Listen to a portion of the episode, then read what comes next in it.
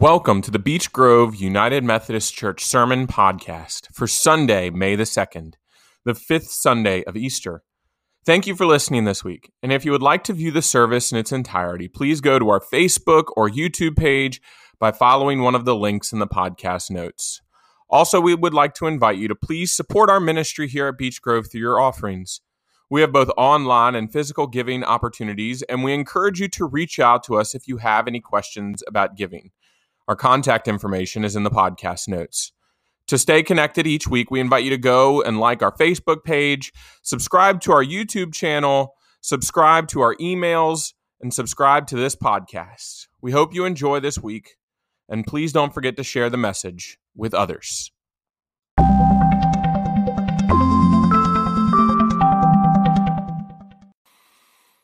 This week's scripture lesson comes from 1 John chapter 4 verses 7 through 21. Beloved, let us love one another because love is from God. Everyone who loves is born of God and knows God. Whoever does not love does not know God, for God is love. God's love was revealed among us in this way God sent his only Son into the world so that we might live through him. In this is love, not that we loved God, but that He loved us and sent His Son to be the atoning sacrifice for our sins. Beloved, since God loved us so much, we also ought to love one another. No one has ever seen God. If we love one another, God lives in us and His love is perfected in us. By this we know that we abide in Him and He in us because He has given us of His Spirit. And we have seen and do testify that the Father has sent his Son as the Savior of the world. God abides in those who confess that Jesus is the Son of God, and they abide in God. So we have known and believe the love that God has for us. God is love, and those who abide in him, abide in love, abide in God, and God abides in them. Love has been perfected among us in this, that we may have boldness on the day of judgment, because as he is, so are we in this world. There is no fear in love, but perfect love casts out fear. For fear has to do with punishment, and whoever fears has not reached perfection in love. We love because he first loved us. Those who say, I love God and hate their brother and sisters are liars. For those who do not love a brother or sister whom they have seen cannot love God whom they have not seen. The commandment we have from him is this those who love God must love their brothers and sisters also. This is the word of God for us, the people of God. Thanks be to God. My mouth and the meditations of each one of our hearts be holy and pleasing to you that as we enter this time today, you, we would hear you speak to us, that we may grow more in your love and grace. Amen. When we think of perfection, what is the first thing that comes to your minds? For me, it is a perfect game in baseball. A perfect game in baseball is defined by major league rules, saying an official perfect game occurs when a pitcher or pitchers retires each batter on the opposing team during the entire course of a game, which consists of at least nine innings. In a perfect game, no batter reaches any base during the course of the game. On April 14th of this year, Carlos Rodon of the Chicago White Sox threw a no hitter. Seems simple enough. Rodon pitched nine innings of baseball, had not one single batter record a hit against him, and yet it wasn't a perfect game. The one blemish, he hit a batter on the foot. An amazing feat, and yet not a perfect game. On June 2nd, 2010, Armando Galarraga, then of the Detroit Tigers, was one out away from a perfect game. And by way of a botched call by the first base umpire, lost it. In recording the final out on the next batter, Galarraga was left with a complete game one hitter. Not a perfect game. Now, here's a crazy one. Here's a crazy one. And yes, I had to look up the date, but yes, I remember hearing about this game. So, March 26th, 1959, Henry Haddix pitches what is known as the best game in Major League Baseball history. By any account, Everybody agrees that it is the best pitched game. Has a perfect game through 12 innings. Never gave up a single hit, never hit a batsman, never walked anybody. His team had no errors, and yet allowed a hit in the 13th inning. And his game was not perfect. Again, tabbed by many as the greatest pitching performance in the history of baseball. 36 straight retired batters, and yet still not perfect. That idea of a perfect game has only been done 21 times in the history of, America, of Major League Baseball, a span that covers over 125 years. I am sure that for many of us, perfection has an ideal that may seem similar to a perfect game in baseball. In fact, some of our first word associations when we hear the word perfection often might include purity, spotlessness, holiness, sinlessness, fullness. Perfection for humanity is a manner of absolutes. It has to be done completely or it's not perfect. And while many of these words seem to fit our common understanding of perfection, we as Christians encounter somewhat of a different understanding when it comes to identifying what a perfect Christian is. And as we look at our passage here in John today, and we reflect even on John Wesley, we see that as Christians, perfection is attainable. Perfection is something that we can earnestly strive after. Perfection is something that we can achieve. We have said it that perfection is, we have, as Christians, we often say that perfection is freedom from mistakes, from errors, and even from harm. But really, to be perfect means that you abide perfectly in God's love. The kingdom of God, especially as we find it in Scripture, shows us that perfection is something that we can achieve because perfection is a sense of living and existing, not a, not a sense of absolutes. It is not a set of rules or an idealism, but it is a way and manner of existing in God's image. We live a life in such a way that we desire nor could we fathom separation from God. We live fully in this understanding and emanate it in such a way that others encounter God's creation through our, the God of creation through our witness. And as we will go on to explore, it will cast out fear. And it includes casting out the fear of making bad decisions, fear of messing up, and fear even of letting down God. Rather, love brings us in and reminds us who God is and the place that God holds in our hearts. And that's what we've been doing in this series that we've been going through this Easter season. We have been studying this matter of what it means to be a perfect Christian. As John Wesley defines it, this sense of Christian perfection that exists within our faith. The nature of this perfection being directly connected to our understanding and really the situation of our relationship with God. And by extension, the way in which we relate to, as John calls it here in this letter, the world as well. So far in this series, we have looked at what it means to be justified by God's love. That is, that we enter at some point in time in our lives into this relationship with the God who created us, the God who loves us, the God who redeems and sustains us. And then we wrestled with this manner and nature of sin and the nature and recognize this relationship we can have with God and this nature that we have a relationship with the world and when we begin to separate ourselves from God, the manner in which it hinders our growth in God's love. When we understand sin, we can personally reflect on those manners in which we create harm, both in our relationship with God and in our relationship with our neighbors. And diving more into that last week, looking more in depth at this word love as it is presented not just here in John, but in Scripture as a whole. Last week, I did a lot of talking on what it means to love our neighbor. And I sort of established for us this baseline of what it looks like to love unconditionally and sacrificially.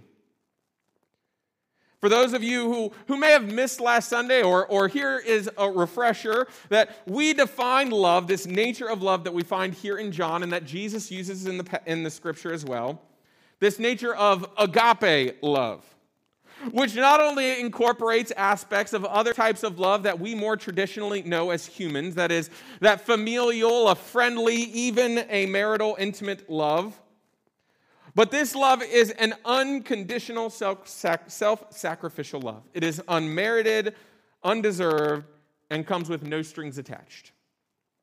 When we consider this love, your mind may turn to the famous wedding passage, 1 Corinthians 13. Love is patient, love is kind, love is envious, love is not envious or boastful, or arrogant or rude. It does not insist on its own ways. It is not irritable or resentful. It does not rejoice in wrongdoing, but rejoices in truth. It bears all things, believes all things, hopes all things, endures all things. You see, that is Paul's definition of agape love love that is unconditional, the love that we receive from God and that we therefore are called to share with our neighbors. However, in recognizing what this love is and the fact that it should guide our relationships, we have to wrestle with where does this insistence to love come from? And no sooner than we defining love last week does the epistle writer John invite us to consider this question. If our command is to love, then what is the model that we have? Or where do we get this insistence that we must love our neighbor. And the most notable expression of this in the scripture before us today is when John writes, So we have known and believed the love that God has for us. God is love. And those who abide in love abide in God, and God abides in them. And here's the great verse We love because God first loved us. As if it's something that I need to say again. The nature of God is love. But you see, it is an important concept for us to remember. That's why we say it over and over again. That is why John seems so fixated on using the word love to describe God. If God is love, then the very nature of our existence as Christians, as followers of Christ, as believers of God, is to love. And by our very nature, to be loved. This is one of those things that just draws me in to Christianity. This is one of the things that I love about this Wesleyan Methodist tradition is this insistence that God's grace is everywhere. That the nature of being in relationship with God is being in a relationship that is defined by love and that calls us to be better human beings. This insistence, this basic understanding of love is known as prevenient grace. Wesleyan, as a pastoral theologian, you see, he used his sermons to express a lot of his theology, which always makes understanding what Wesley thought pretty fun. We don't have a book that Wesley wrote, we just have a collection of hundreds of sermons. But you see, Wesley talks about grace a lot because Wesley believed that grace was the foundational understanding of what it was to be a Christian. He believed that in understanding grace, we could understand and live more fully into who God calls us to be and talked about grace almost exhaustingly. Does that sound like anybody y'all might know? Wesley names that there is one grace that flows forth from God, filling us that we take to go and to fill others. And Wesley then breaks it down that there are different manners and moments in which we experience God's grace in our lives. And Bob sort of began to address some of this in his sermon in the first week of our series. He called us to look at grace in a justifying manner which is this manner in which we enter into this right relationship, right? At some point in time in our lives, we have to know and understand that God loves us, that God has loved us since the very beginning, and that we were created in the image of God. And that moving into relationship is known as justification, right? We are made just when we recognize who God is, when we enter into repentance and reconciliation in our lives. And then once we are justified in God's grace, we are then sanctified in it. We then move on that journey. Wesley often referred to grace as a house. That justification was entering the door of the house. And when you were being sanctified in God's grace, you were exploring the house, moving from room to room, learning new and different things about who God is. Each room inviting you to consider more and more who God is. But you see, there was this one, there was this one understanding of grace in which Wesley stood out from many of his contemporary theologians, and it was this idea of prevenient grace. It was that before all of that, before you enter the door of the house, before you explore the house, there is a house there. And there is a porch that you stand on. And it is this understanding that God has loved you since the very beginning. That God has loved you before everything. That God loves you in their mistakes. That God loves you even when you don't love God. God's love is always there for humanity.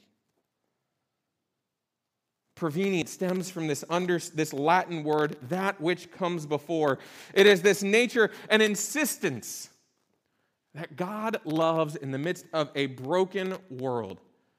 That God loves in the midst of a distortion of the divine image within us. Basically, God's love is always present, all across the earth, in each and every person even when we don't or even can't recognize it. Why? I think John makes it pretty clear to us. Because God is love. Not only is this a reminder for us in our deepest and darkest times that God is always there for you and me, even when we can't see it, but it is also a reminder that because God loved us in this way, because God loved me before I could even recognize and love God back, that we hearken back to where we were last week. That so too do I love my neighbor in the same respect that God loves me. If this insistence of love comes from God, then naturally, what is our model? Who do we look to to understand what it means to live it out in the world? And John tells us this as well. As we look in verses 9 and 10, God's love was revealed among us in this way. Thank you, John, for making it easy for us. God sent his only Son into the world so that we might live through him. In this is love, not that we loved God, but that he loved us and sent his Son to be the atoning sacrifice for our sins. You see, God sent Jesus so that we could understand God's love. So that we could see God's love lived out and enacted on this earth. So that we could know God's love in such a way that we would not desire sin. We would not desire separation from God. But that we would desire to live fully in the love that God has for us and to live and show fully that love that God has for others. Jesus is the way to the Jesus is the way to God. And by that nature, Jesus atones for this nature in which we as humanity seek separation from God. Because we seek to identify love according to our own standards.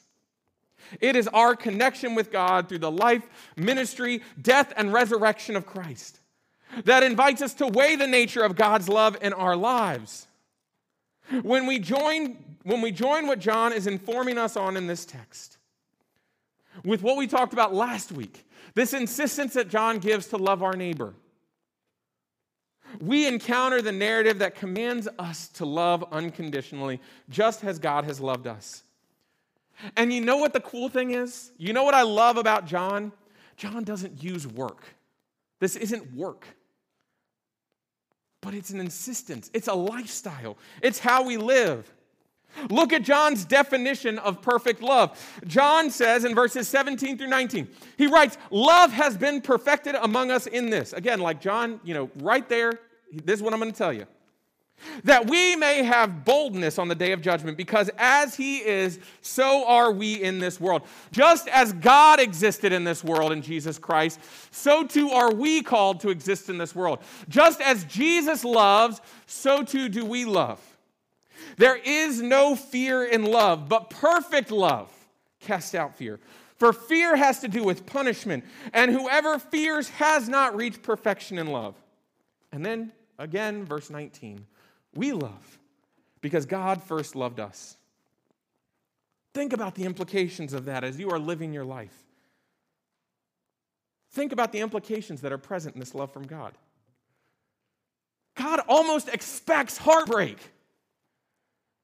when it comes to loving us. The love of God, the love that God offers has no understanding of fear. God's love has no understanding of hurt, pain, or rejection. God loves because it is God's very nature. We cannot, nor could we ever expect to love God the same as God loves us. That is the nature of God's love. Perfect love casts out all fear. And so God's love is perfect. God, God knows that there is no way we could return the immense amount of love that God has for us. And yet, God looks for us to extend that love back to God and back to our neighbors. And y'all, that is the point of grace. That is the point of God's grace is that we are constantly growing towards that point. We are constantly growing in God's love, and in growing in God's love, we grow to be love more like God. We cannot, nor should not, expect for someone to ever reciprocate our love for them either. Right? Because we love like God. We are called to love without fear. Because perfect love casts out fear fear of harm, fear of retribution, even fear of pain. This is such a foreign concept for us, right? How many of us in here have been hurt by love? I, I, like, okay, yep. No, it's fine. You don't, like, if you don't want to raise your hand, that's fine. No, y'all, love hurts. Love hurts, especially when they don't love us back. How many of y'all have been friend zoned? Some, some of the older people may not know what that is. It's all right. It's okay. You see, we have to love God the same way that God loves us. And we have to love others the same way that God loves us. The cool thing about our relationship with God is that we enter into this relationship knowing that God is going to give us more than we could ever imagine, more than we ever deserve, more than we could ever offer back. And isn't that a great and a wonderful and a life giving and a life affirming thing? And so, what do we do with that? And John tells us right there in verse 21 that he has given us this command that anyone who loves God must, must, I love the New Revised Standard version there, must also love their brother and sister. And hear this this is not like a rule. Because you see, what have I been telling you? That this love is a natural thing, it's a natural response, it's an insistence. Y'all, if we are living in God's love, if we love God, then loving our neighbor should be easy. Loving our neighbor should come naturally. It is a natural response. For if God loves us, how can we do anything but give that unmerited, undeserved, unconditional, self sacrificial love to our neighbor, no matter who they are? God is love. God loves you. Now go and love others. Amen.